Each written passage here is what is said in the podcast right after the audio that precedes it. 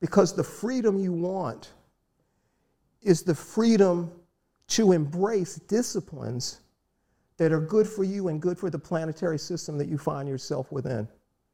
I want freedom to be a person that isn't a bigot, that isn't a patriarch, that isn't um, greedy, that I want freedom to be the best me I can be. And I don't expect that to be about running everything. I expect it to be about like a certain kind of harmony. And this society provides all sorts of freedoms to consume and to amass, but freedoms to enter into these disciplines, they don't want you to be good. These kind of relationships disturbed when we don't take the time to know what it is to to know how to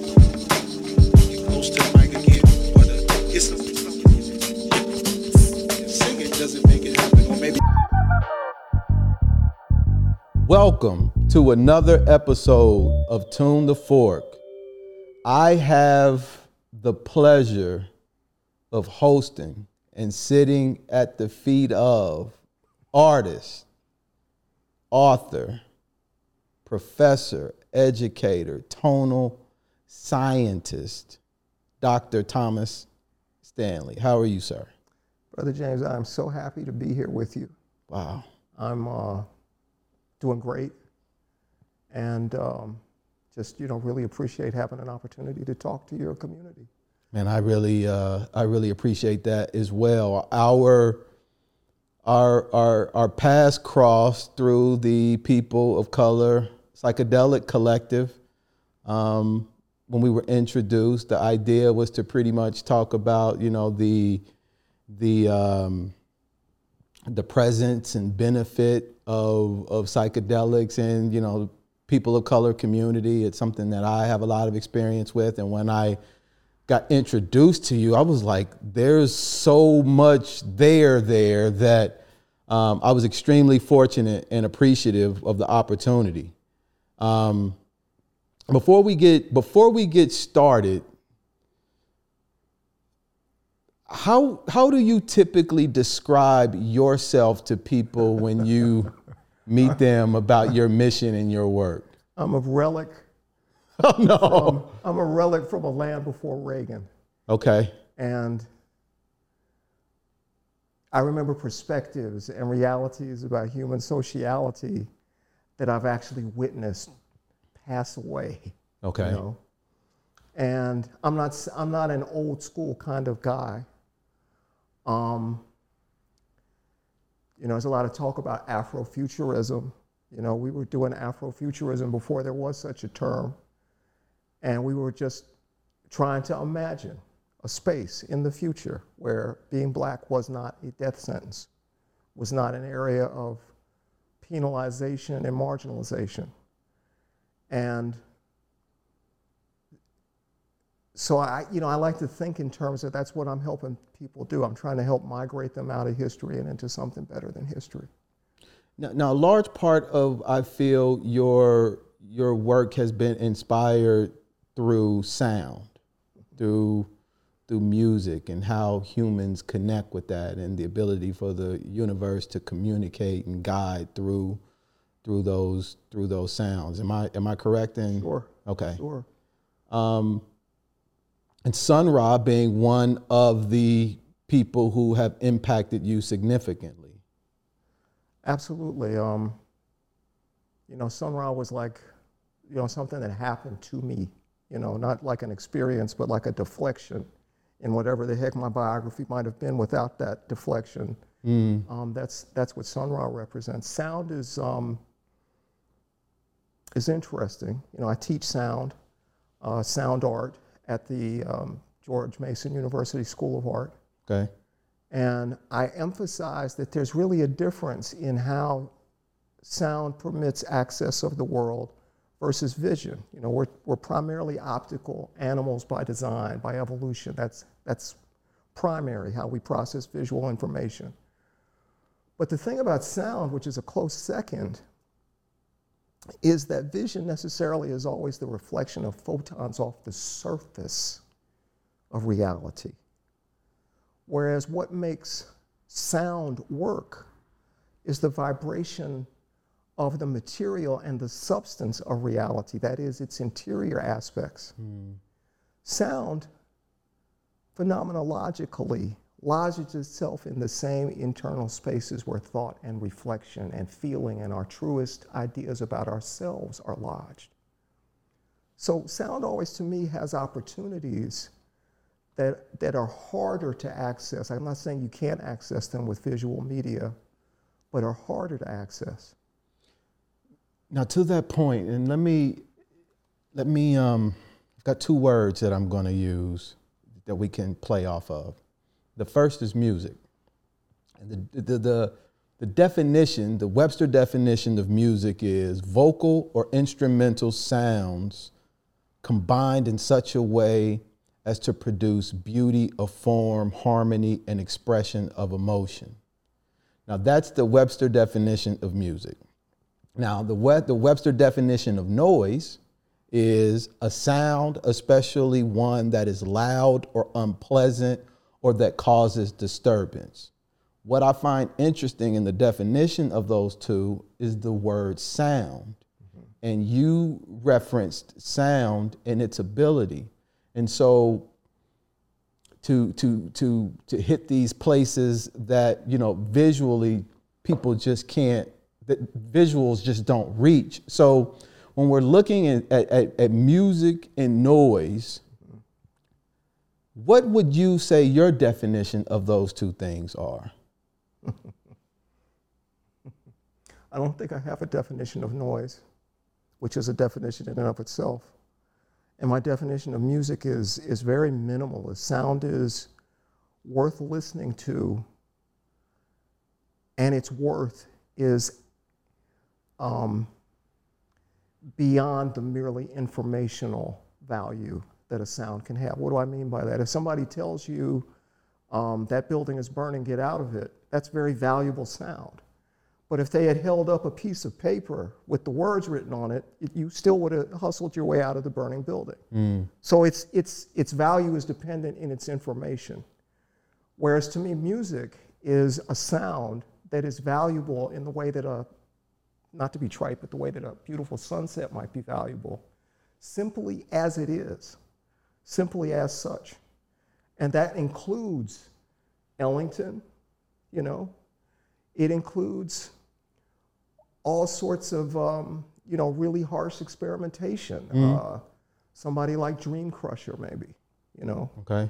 um, Merzbow, um, and I could go, you know, I could go on and on. Um, But there's subjectivity in that, right? sure, there's subjectivity in everything, isn't there? You know, and it's interesting that we call it rap music, right?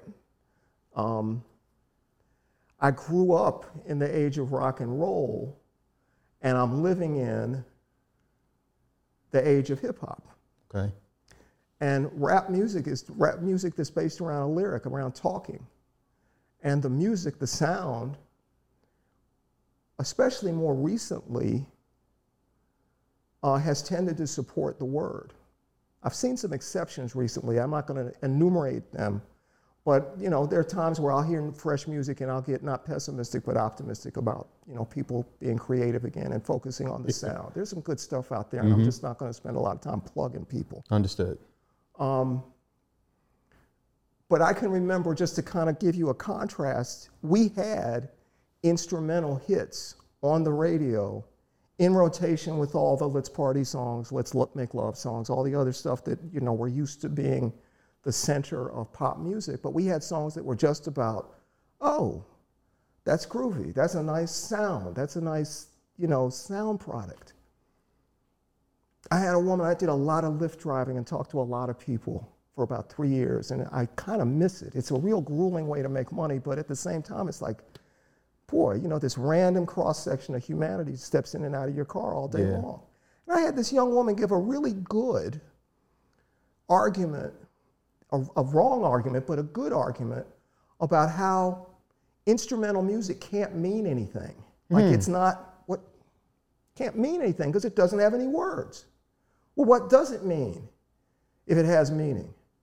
And it's like, well, it means what you feel. It means what you experience while you're hearing it, while you're reflecting on hearing it. That's what it means. It means everything that's done to you by that set of vibrations. And a person can be predisposed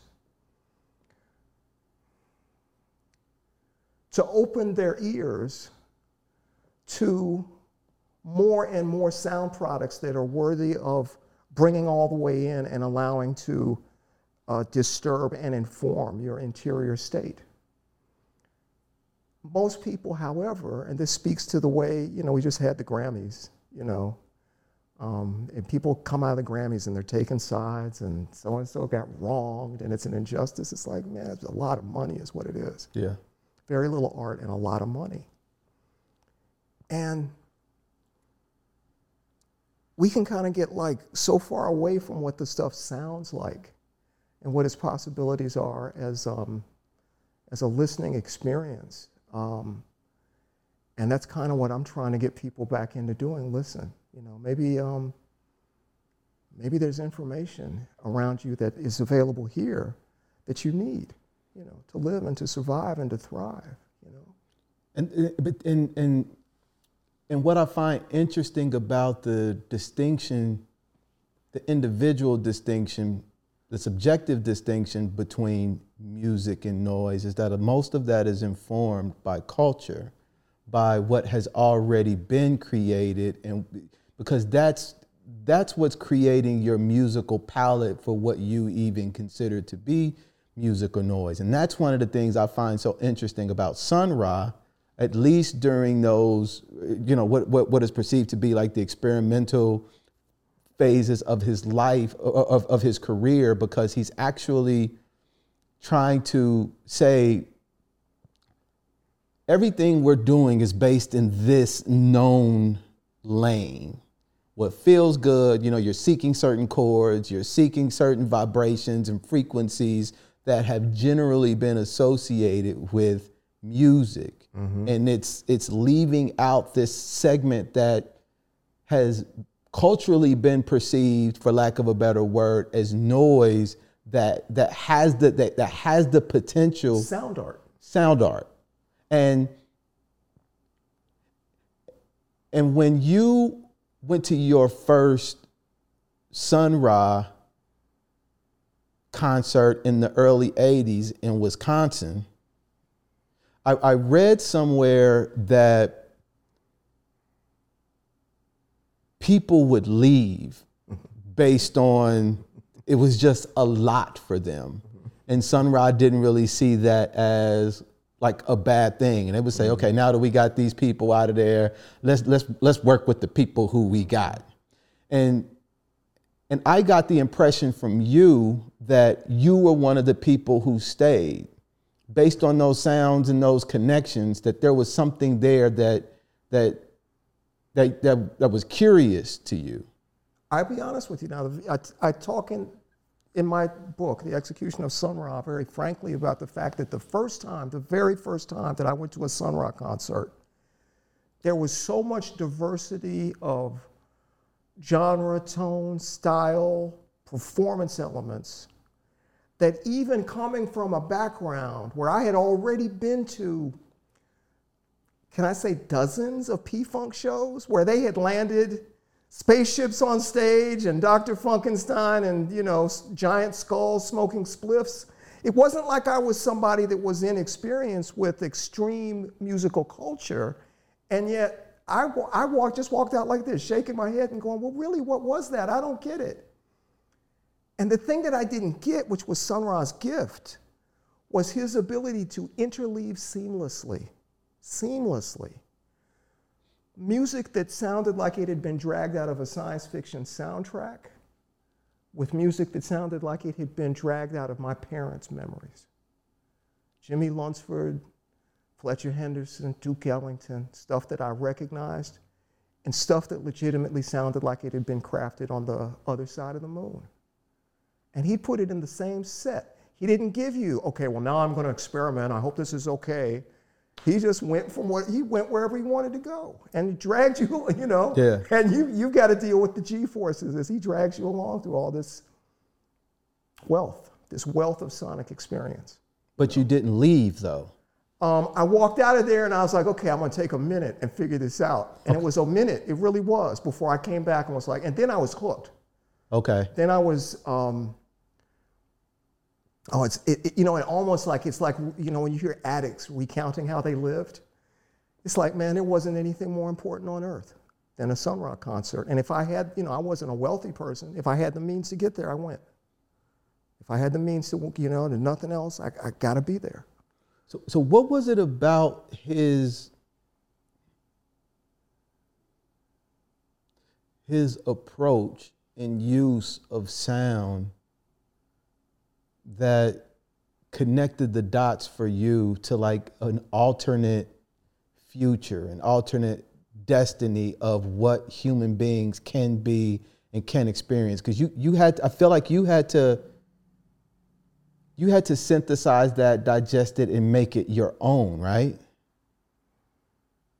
The thing about Ra, I think, that is um, makes his appeal so enduring and broad is that because he knew music so deeply, music so deeply, he could provide so many different entry points for you.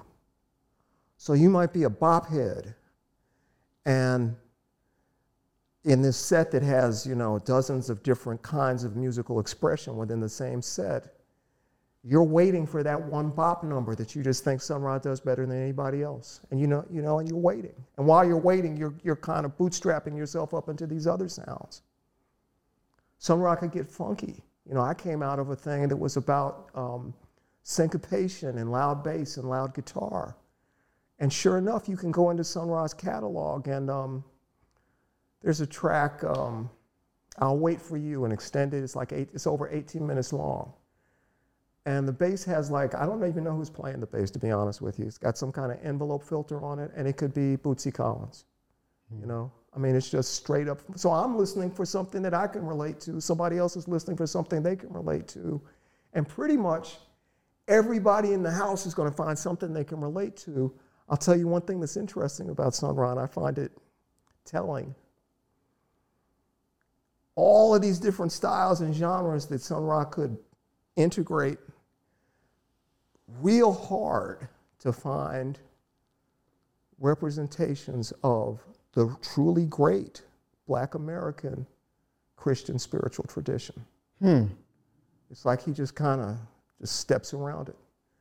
If you were to include Sometimes I Feel Like a Motherless Child, which isn't really a religious song, but often is thought of as a part of that, then maybe I, because he can, you know, he wears that out, that sunrise feeling of being stranded on, on planet Earth with an impossible task. It's like, thanks a lot. I'm down here with these people. Sometimes I feel like a motherless child, mm-hmm. and I'm supposed to help them. Wow, thanks. Sun Ra had this way of talking to the Creator as a peer. Hmm. That's, a, that's a powerful role model. He didn't like Lordism in theology, right?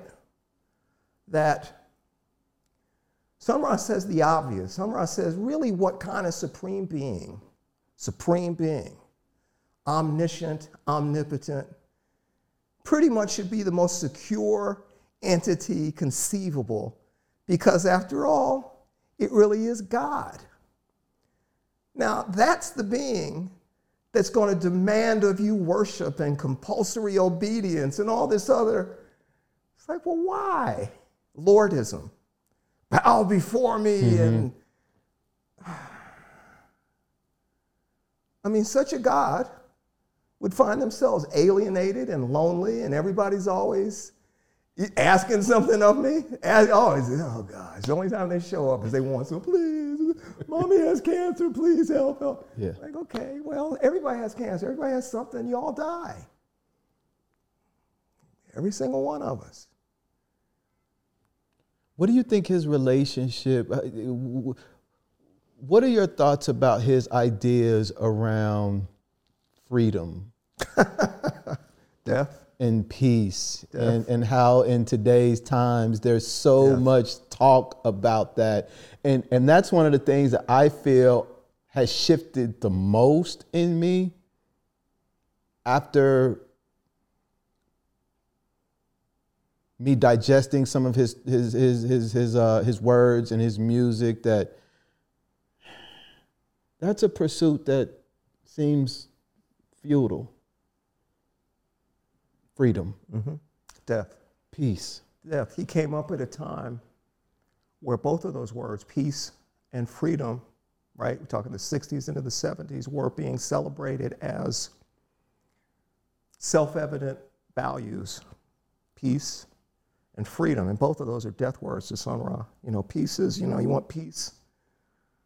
Cemetery is peaceful. Dead. Death, death is peaceful. Nothing going on. There's no dynamic. There's no change. There's your peace. Freedom? Freedom is like the first part of a two part, of the answer to a two part trick question.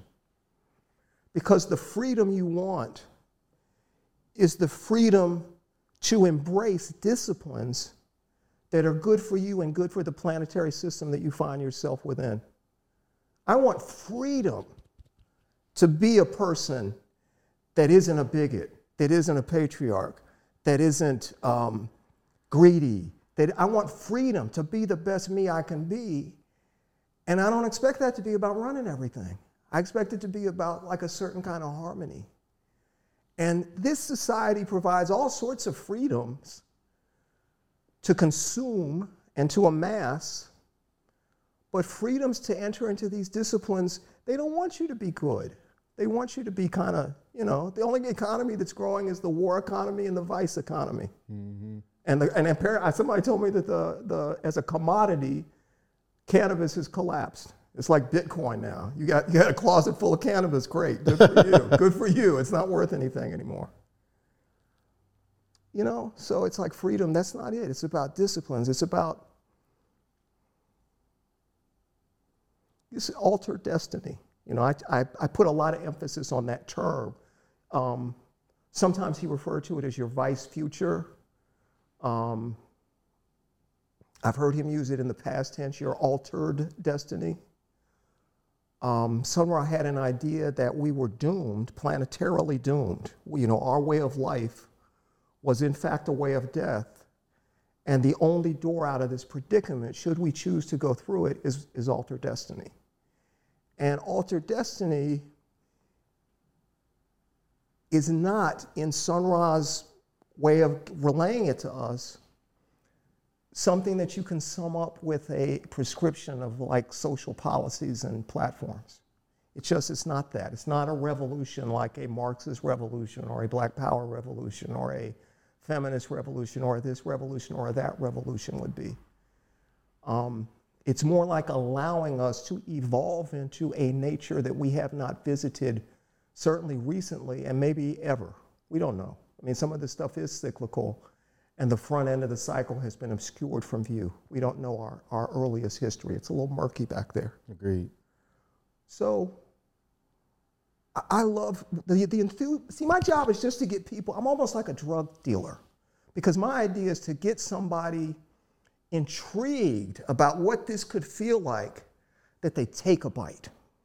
And what I'm asking you to take a bite of is the notion that this era of precarity, late capitalist, dying empire, um, post truth, this era is none other than um, the precursor, the birth pains for an opportunity to live in a way that is a lot like coming out of an ice age.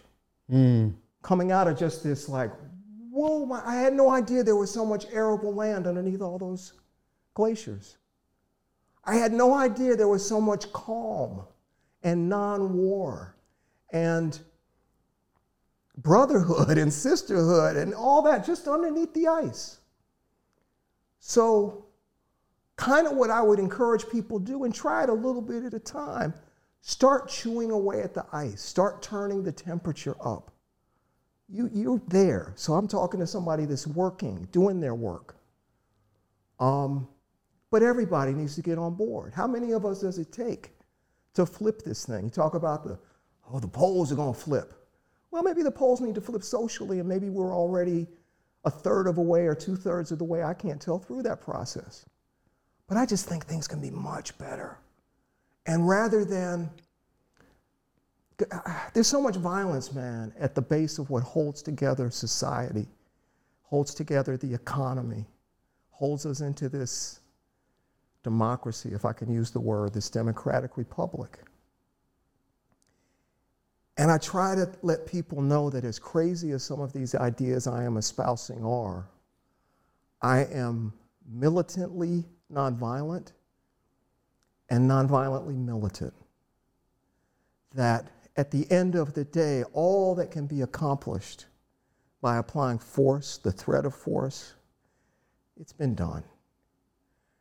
And now it's like the challenge is can you be radical and, in a sense, destructive? Because an empire that's based on blood, it shouldn't stand. It should fall. It should Absolutely. collapse. It should be over. But I'm not about, you know, I'm not, let's get together and, you know, get our arms training on. I'm not about that. Symbolic war, myth war. So I agree with everything that you're saying. And one of the one of the challenges I feel, or one of the opportunities to break through to get to that place, is this embracing of the contradiction of what it means to exist and to be human. We're when we take self inventory, there are things that we don't like. And generally speaking, the way that we're programmed now, we want to kill or reject things that we don't like, not recognizing that the process of doing that is actually perpetuating it. And so, how do I resolve that I make mistakes. That, that I am flawed, that I don't have all of the answers? that I will let people down, that I will lie, that I will tell the truth, that I can be both loving and disheartening at the same time? How do I embrace that all of those things exist within me, which by default means that they exist in other people? And, and, and I feel a part of acknowledging that is embracing the contradiction associated with just being a human. Mm-hmm. And and when we look to try to solve for these problems, that we're acknowledging collectively that no one has the answer, but we do have an idea of where the answer lies is in this vicinity. It's we I, I can't pinpoint it with precision, but I know that it's over there. So let's talk about where it is, mm-hmm. how we get there, and leave room for the unknown as we pursue it. And, and, and there are too many people, I feel, who profess to have the answer when, and one of the things I really like about Sun Ra's is that there is this unknown. Mm-hmm. Unknown means you don't know. Mm-hmm. So how can you know about the unknown with this level of, of with this degree of certainty that we profess to have about something? And that's where I feel a lot of the a lot of the conflict comes in because we're not leaving room for that X factor to explore and to and to figure out together. Because that X the, solving for that X can be the same for both of us in terms of a truth, but be different on the surface. Jack Jackson played bassoon and percussion. He was the drummer that played that tall, cylindrical, um, it was a drum, the ancient Infinity Lightning Wood drum that had a cartouche on it, and Jack actually carved it and played it. And Jack was like real good to me and was really good at helping me understand Sun Ra to the extent that like anybody can understand Sun Ra. You know, that's an important place to mm-hmm. put an asterisk. And he said that Sun Ra had an idea about ignorance that's really different from the way most people view ignorance as something that's, you know, bad and um, a negative, a necessarily negative attribute is ignorance. And he was like, you know, ignorance kind of equalizes us. You can think you know a lot of stuff, but the sum total of what I don't know is about the same as the sum total of what you don't know. Grab a three year old off the playground, it's about the same as what they don't know. It's huge what we don't know. It's huge. Within that unknown about the future is every storyline that could progress from this point right now in the present. Every timeline that could take us forward is in that unknown, mm-hmm. including, you know, certain death and perishing and, you know, planetary demise, and including planetary restoration. And, and so, to the extent that faith is at all important, you know, for me, it just keeps me leaning in the optimistic direction. It's not going to hurt if something falls apart. Well, if it fell apart, you know, an asteroid wiped out this experiment. Okay, well, I was doing my best right up until the asteroid hit. This is a way of talking about, as black men, our predicament in an imperialist, white supremacist situation that takes us way beyond um, a two party system that is really about elites, takes us beyond food fights over representation and who gets to play the next Marvel superhero and what color is the mermaid really. It's like, come on, y'all. It's a recognition that's a logical recognition that this thing, what happened to us, was a supreme, it was the result of a supreme application of violence to a people. And that trauma, we're carrying it forward. Mm-hmm. And there are a lot of us that think somehow you can separate that trauma, that violence, from all the other violence that has historically been applied by humans on other humans. And to me, the opportunity of post history is the opportunity of living in a time where the clocks don't run on blood, you know? where, where what gets us out of the bed in the morning and pushes us through the day is not in the least bit um, the coercive um, threat that is built into the way we live in these competitive societies. It's not necessarily the case that this great meritocracy that capitalism has given us is fueled by a motivation about getting to the top we walk over yeah. what happens if you fail in capitalism. Yep. Every day. Every day.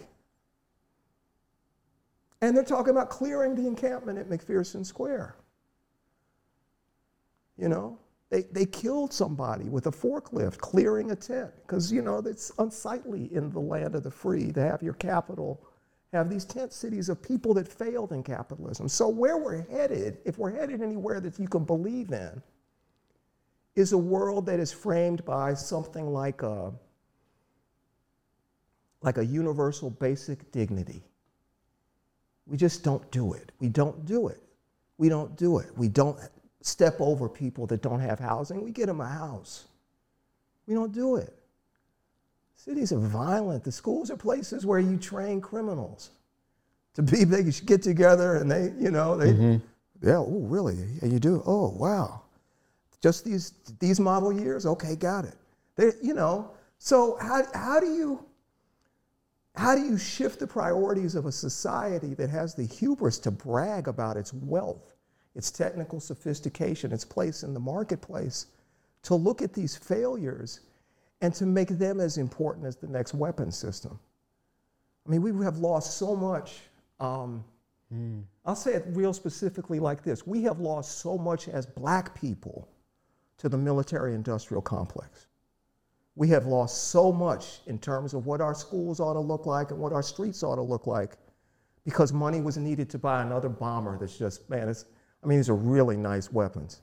Really, yeah, like, yeah. you know, these white folks are not spared any expense when it comes to weapons of death, but you know what the children have to deal with. How can you have this many hungry children in a nation that's this wealthy? Isn't that a part of what I feel Sun Ra's saying though when he's saying that the truth is dead?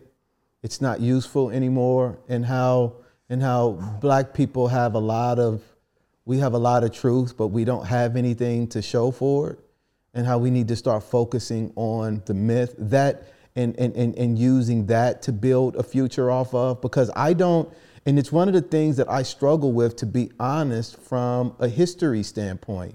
Going back, I'm going to find a lot of truths, I'm going to find a lot of facts, and I need to face them, right? I need to acknowledge that those things happen. I need to look at it squarely for what it is, and then recognize that whatever path I need to take moving forward has to be built on something different. Because it's gone. It's and and and and that future has to be, and I and this is one of those things when I say I'm pointing to try to understand the myth that can come out of that because it's not based in anything rigid. It's it's it's broader than a truth. Mm-hmm. And it's more runway and more landscape for us to build what this future and yet is. it's consequential. Yeah. A myth is a, a myth is a th- you know this, again this is Jack Jackson interpreting Sun Ra for me. He said you know in Sun Ra's calculus, a myth is something whose truth value can't really be nailed down, and yet somehow it's still very consequential. Yeah. It's really hard. I'm gonna get in trouble for this, but it's really hard in terms of archaeological evidence. The way you would prove the existence of a Julius Caesar or any other historical figure, really hard to just prove the existence of a Jesus Christ of Nazareth. But real or not, that mythology has been hugely consequential. Huge. So, in a sense, and I got to think because I try again, there's something in the work itself that humbles you. It'll kind of take the ego and just squish it out. I've got to think that, like, you know, I wasn't the only person following this man around, listening to him backstage, taking this music in and trying to do as much as I can with it. And, you know, I kind of think that I'm just like one guy, one person out there among not many, but several who are trying to do the work of just making the connections, making the connections. Um, it's a, you know, it's kind of like a science project. Like, I'd rather spend my time pursuing and thinking about altered destiny in the here and now and its mythology than worrying about mythologies of the hereafter and pearly gates and eternal damnation. All the cool people are going to be in hell. Where's Jimi Hendrix going to be? I want to be. I got. I want to be where he. Okay. Exactly. Well, then I'm going to hell. Okay. Cool. All the cool people are going to be in hell. I want to be up there with like what? Mitt Romney. Come on. You know. So I'd rather work on mythologies of, you know what? Let's, let's together, nonviolently, improve this world in the largest way that it's been improved, perhaps ever. Um,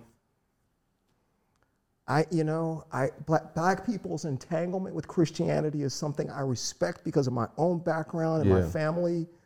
And at the same time, you know, I try to find a perch, a delicate little perch where I can be quite critical of it.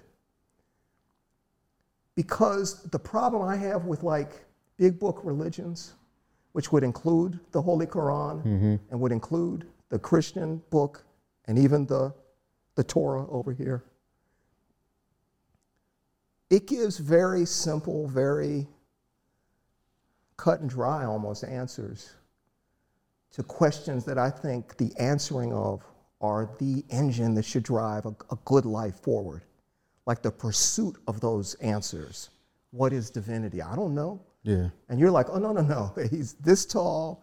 He lived here. This is his mama. This is his daddy. This is where he was from. Like, huh? That's, that's the Godhead. That's, that's it. You know? I got to say something because we've gone real far. And I talk, usually I put my disclaimer right up front.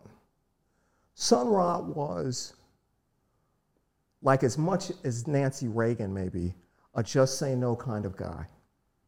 Now, from Sun Ra's vantage point, Sun Ra had really strict policies about behavior within his organization that he did not necessarily roll over onto his audience and his fans and you know the public at large. So, from Sun Ra's vantage point, you know, here's a guy that rehearsed his organization 12, 14, 16 hours a day. And in Sun Ra's mind, anything that had to do with drugs had to do with addiction, laziness, unreliability, and it just didn't go with what he was asking of his musicians. It was like, you know, you got a team full of athletes, and if one of them wants to smoke a cool before he hits the court, that's just not going to work. Right. Sun Ra did say, quote unquote, I am all the drug you'll ever need, which is a powerful statement. I don't want to think that when you hear me pointing towards the revelations, the um, transformations of consciousness that are achievable, achievable through psychedelic practice, that I'm in any way conflating that with my studies of Sun Ra or my attempt to get people to pay more attention to Sun Ra. You know, like I want to make sure that people aren't, aren't in me seeing those two ideas um, coming together. And, and, that's, that's honest, and, and I, I owe that to the subject matter, your audience, and to Sun Ra. Um, however, I do, I do think that a lot of what made Sun Ra workable for me was the fact that where he was taking you was to a place where consensual limits had been shattered. And I had already been there with Orange Sunshine. You know, I had already been there. I had already kind of come to that crisis of consensual reality where you realize how much of a grown up you really have to be to build perceptual reality into a world without all those other people interfering in the process. There's a lot that, and we talk about uh, communities, we talk about peoples, we talk about nations, we talk about being an aggrieved group, a marginalized group, and yet there's a lot of work that has to happen at the level of the individual that's about realizing, and it's a realization, how much space for change and diversity and and transformation your own mind has.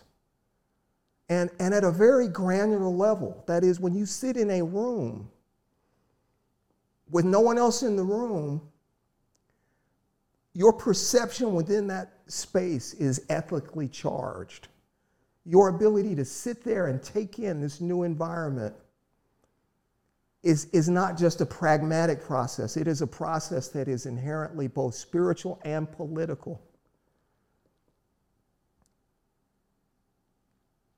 And breaking down that consensus, that stranglehold that the group has on the individual's ethical responsibility to see things as they are and build their world out of that. That's a problem. Yeah. That's the problem right there. Yeah. You know? Yeah. And I don't know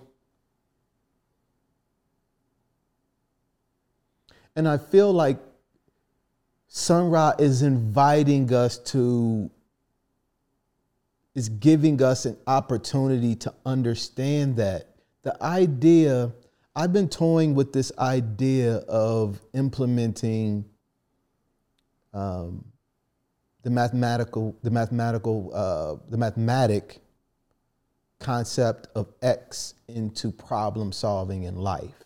Mm-hmm. And recognizing that there are no shortcuts.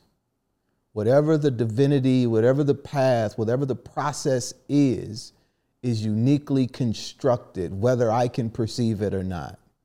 And the challenge associated with waking up, with healing, with expanding, is the desire to want to impose that onto other people. And there's a balance there that you have to that you have to manage and be mindful of because you have to know that I got here a certain way and I can't just tell somebody what that way is. So even when I share how I got here, I have to leave the X factor present for that person to solve for that in their own mm-hmm. equation. If I don't, it's not theirs, mm-hmm. it's mine, and they have their own way.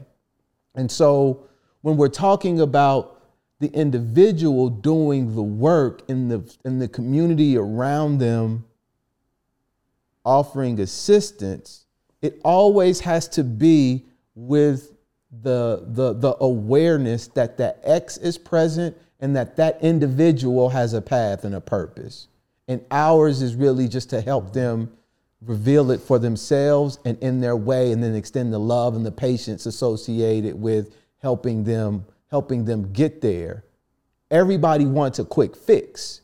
They want an answer, they want a TED talk, they want a book, mm-hmm. they want all of these things. Tell me the five steps to this, the 10 steps to this. This isn't how it works. Mm-hmm. And, and, and, and it's hard to share that with somebody. And it's hard to it's hard to be patient with people, you know, mm-hmm. quite honestly, you know, who who aren't moving in the way and who aren't seeing the dynamics at play in a way that you have seen them for yourselves, right. for yourself rather. That's very good. That's very good. I, I like that a lot. Because I struggle with that. Like the, my ayahuasca experience, now I want everybody else to do it. Yep. I want everybody else to see what I saw and to connect and feel with what I felt and when I felt it. And and I did a I did a segment a while back about words and it was called Wielding Words as Weapons or Swords. Words are just words. However, this is the primary mode with which humans communicate That's and right. share information. They're limiting. That's the one thing I guarantee got out of the ayahuasca experience. These things, what is being communicated is not, mm-hmm. there's a, there, there are other forms of it.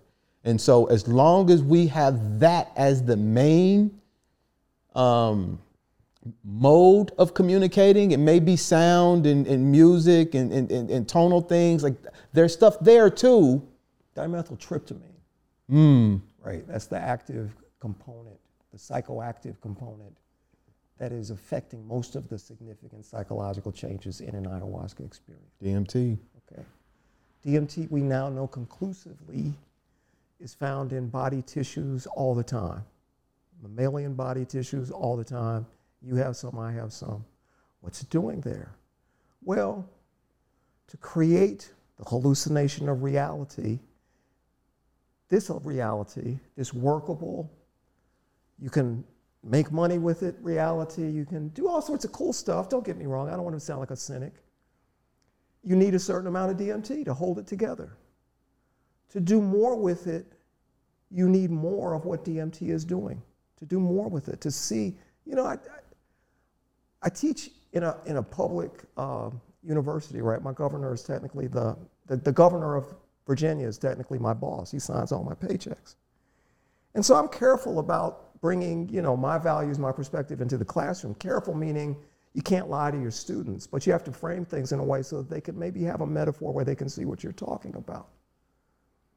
If you want to use, see really small things you use a device. And the device is called a microscope. If it's an electron microscope, you can see really small things, amazingly small things. If you want to see far away, you use some binoculars. If you want to use something really far away, you mount your telescope on a rocket ship and send it out beyond, you know, say, oh, great. So now, if I want to see things that are beyond the grasp of language, what do I use? Oh, there are traditions in indigenous societies where they've been work, looking at that. They've been studying that problem while somebody else in another culture has been trying to figure out how to get a more efficient internal gas combustion engine. Do you mm-hmm. understand? Absolutely. So I always like when I see the indigenous people and it's like, yeah, he lives in a mud hut, but can you do what he can do? Because he can fly through the night without an airplane. And he knows how to do it. Okay, you don't have to believe. I always look at these things when I'm doing them, and I ask myself, what's the best that could happen? What's the best that could happen? I'm here talking, I'm talking to some people I don't know. I have no real, real control over anybody hearing it ever. You know, I hope you're popular and everybody hears our little dialogue, but I don't know. the best thing that could happen is one human being, one, just one, hears it and goes, Yep, I'm on the right path. I'm going to keep going in this direction. I'm not, there's a lot of chatter out here that's telling me I'm, I'm messing it up. I'm not doing it right. We're doing it like this. Okay, good for y'all. That which survived the dinosaurs was outside the consensus of the dinosaurs. Mm. The dinosaurs were dominant, and everything else was literally beneath their feet. The world changed in such a way that highly disfavored the dinosaurs and opened up a lot of space where that which was not dinosaur could thrive and prosper and have a crack at development and evolution. And sometimes I think that's all we're asking for. You know, outside of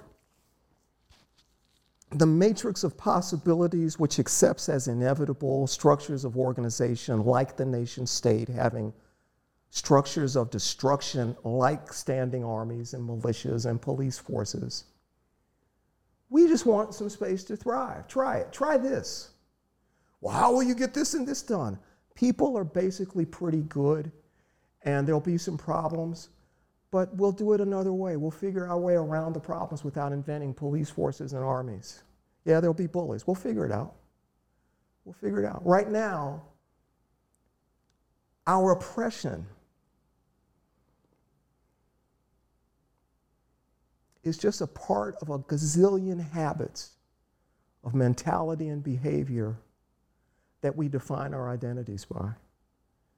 And if you are anxious about giving up the habits, because, you know, that's, that's all I am are my habits, then you're anxious about growing into something else, you know, something that doesn't have these, these oppressions, you know. And I do think that how people think, it matters. It matters, you know, because the thought will eventually yield action, even if the first evidence of the thought is not an external behavior. Mm. But it matters. And so you, you, you hope that there's somebody out there that will see you do your thing about Sun Ra and Alter Destiny and think, yeah, I'll, I'll, I'll try this. I'll keep going in this direction. I'm not worried about the group. You know, the group isn't necessarily right. In fact, sometimes the group is tragically wrong. How do you feel you're doing with that in your own personal life? That's a good question that I'm going to, because I really like you and trust you, I'm going to answer as frankly as possible. I come out of a background of cultural nationalism. So you never met me with my dreads. No. And black nationalism, you know, black self determination theory. I never, never really considered myself in a way that I think a lot of my, my brothers and sisters think it is okay to see oneself as a racist. Like, I never, like, you know, there's a lot of reasons to be skeptical of white people based on our historical experience, but I never entertained cosmologies where there's you know white people over there and then there's everybody else. And they say oh and then we're over here. It's just like you know you take a, a, a, you take a being an entity and try to turn them into a devil. And if you really look at it carefully it's not much difference between that and turning them into a god. Mm-hmm. you know it becomes this hugely limiting factor. The process is the same. So i struggle with the fact that there is a consensus of wokeness. There is this post George Floyd. Like, I'm like, well, if you call yourself woke, that means you were asleep. I never went to sleep. I, ne- you know, you just noticed that, like, b- b- white people, you know, the cops are murdering black people. You just noticed that. I never was asleep. I never, you know, I never had to suddenly turn and reorient myself towards the struggle and the people. So, now that I'm talking in a way that is not framed in the language that is common to this black experience of struggle at all, so I feel left out sometimes. I feel like, wow, man, I'm the only like, you know, public intellectual that doesn't get a whole lot of work during February because I don't take the party line. I don't take the, You know, like the, I'll tell you, here's, here's the thing. It bothers me to no end that so many black people that think they love black people think it's cool to put Harriet Tubman's face on money. It bothers me like you wouldn't believe that people that have read Countee Cullen and Langston Hughes and they're so steeped in their blackness and their culture don't see that white people are playing a trick on us by taking a hero from us, our hero, not a great American, but our hero, who worked her entire life to take money off of black people's bodies, and you're going to put her on money, like conceivably forever? And that's an honor? Let's put your mom on some money. Let's, like, really, you want to see some, you don't want you to be on, there's nothing honorable about the front of that currency. That currency has done more damage in the world, mm-hmm. you know? So the fact that there's so many people that just with this representation paradigm think it's the coolest thing, it's like, oh, this, you know, there's something that's slipping there. There's something there that hasn't been. And like you said, sometimes you just got to let people be what they're going to be. You can't change people or interfere in their process.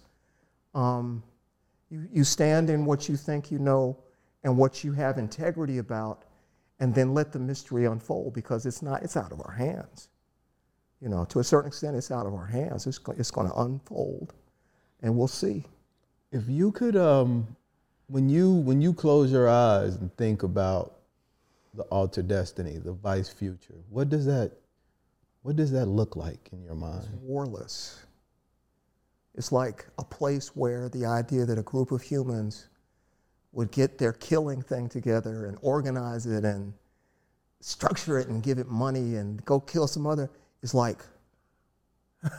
what?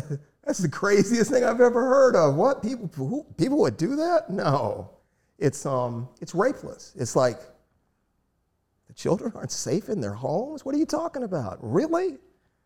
No, that's not the case. That's not the way we are. It's um you know, I got people that say abolish work.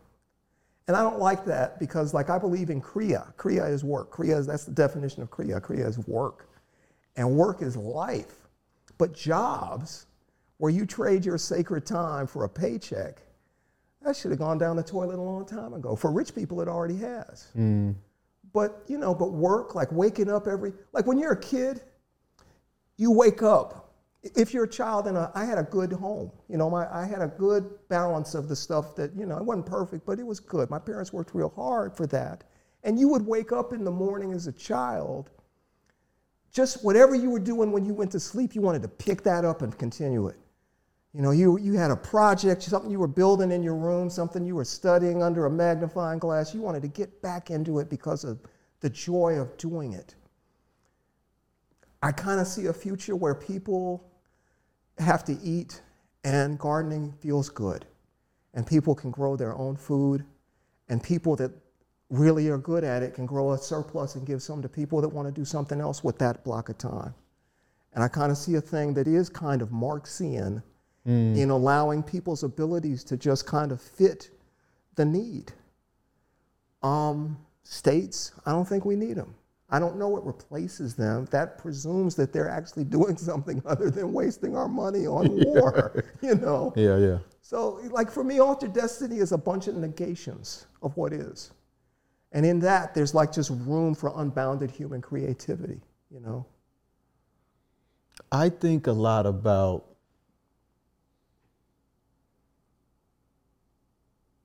um,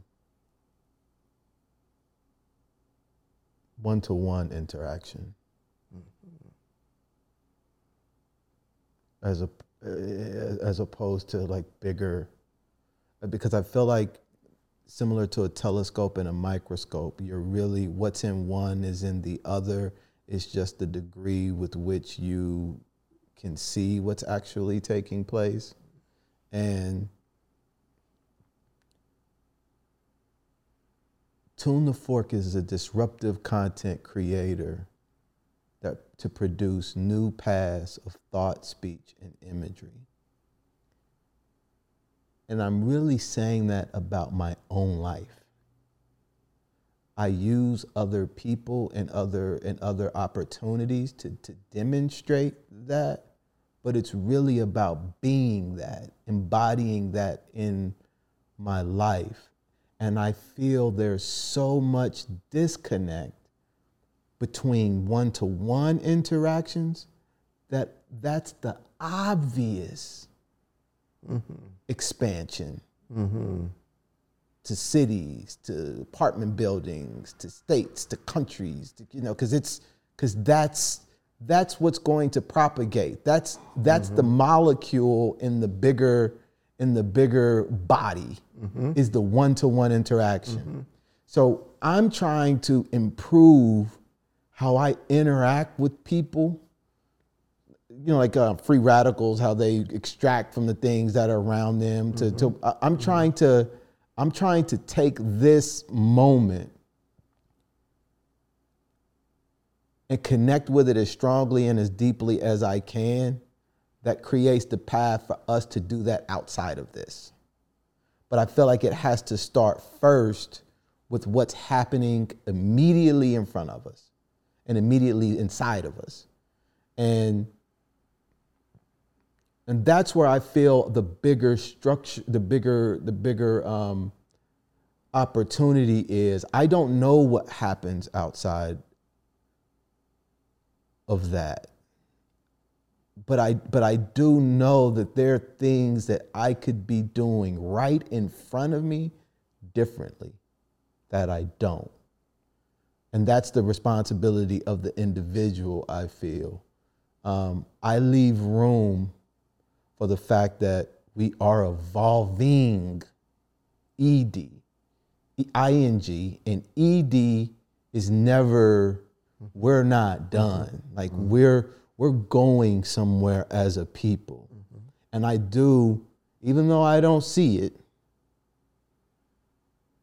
in our actions even though i don't feel it when i look online and see how people interact with one another I do feel like, and maybe this is just a representation of how I'm choosing to like live my life and and and perceive the opportunity to grow and, and, and connect around me, but like this isn't it. Like there's there's just no way that this is it.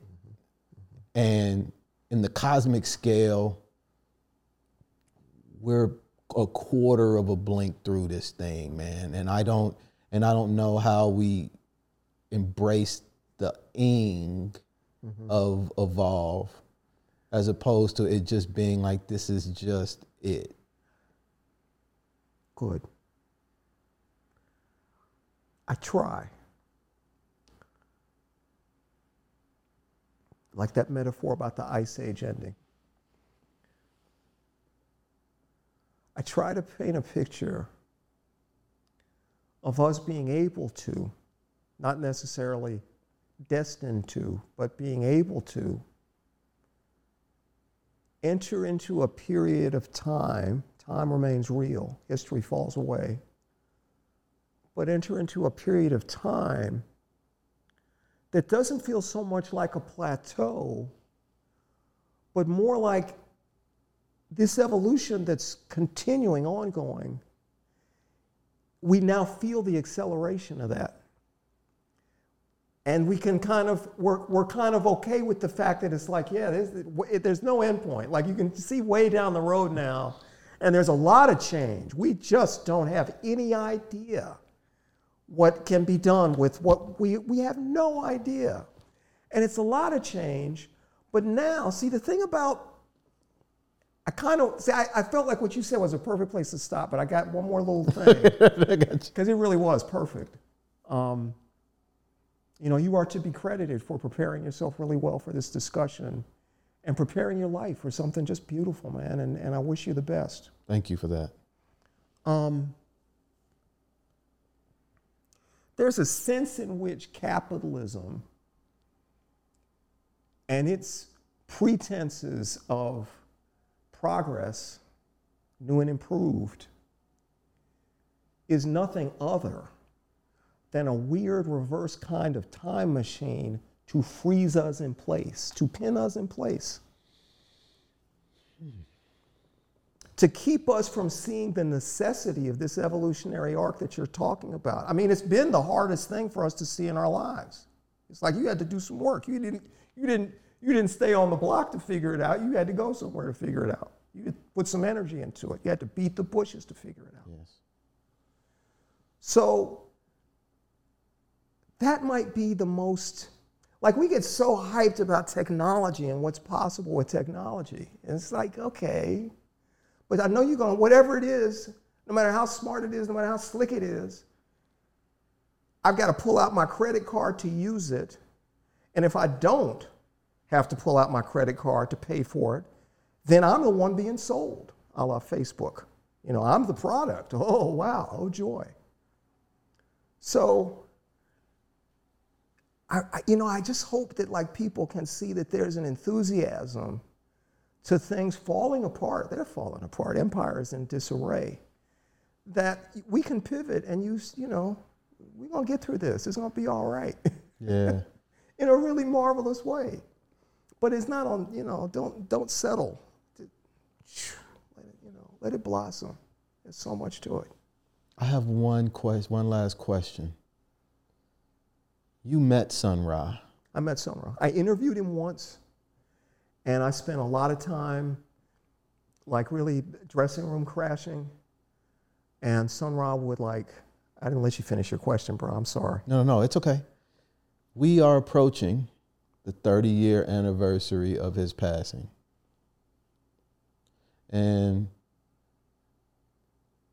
as a, as a thinker, as I perceive you to be and, and feel you to be, I've, things evolve, like ideas and perspectives change, expand over time, and as we grow and as we understand.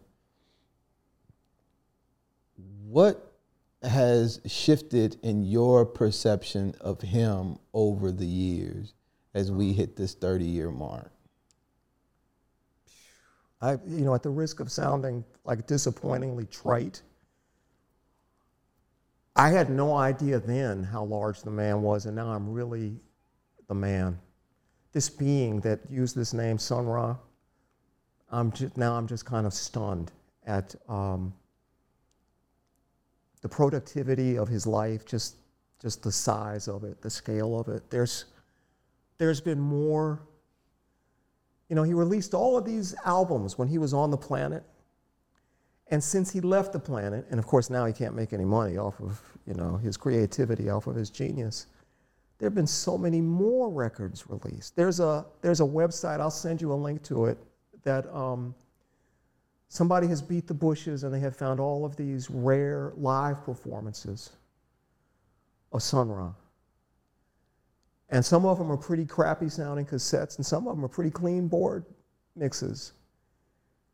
And when you hear like, you know, I saw a lot of P-Funk shows, and that, that was no slouchy unit. They did amazing things on stage. And yet you hear Sun Ra like, you know, one set to another, it just could be so different. There was so much music to play. Never did the, did the same, might do the same song in four consecutive sets, and it wouldn't sound remotely similar. No, you know, just again and again.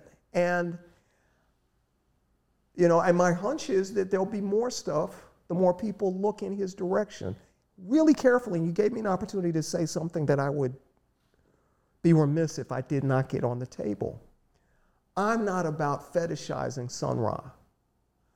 I'm not about, I'm not a collector. You know, I have some records, but I'm not a collector. I don't think the point of Sun Ra was to point at him and say, oh, look at how exotic and genius and wow, he's so amazing and wild and just out there. I think Sun Ra came to help people by giving us ideas that should be applied. They should be applied here, one to one, like you say, and they should be applied in our work in society. Apply the Sun Ra idea, the, you know, uh, apply it and see where we get.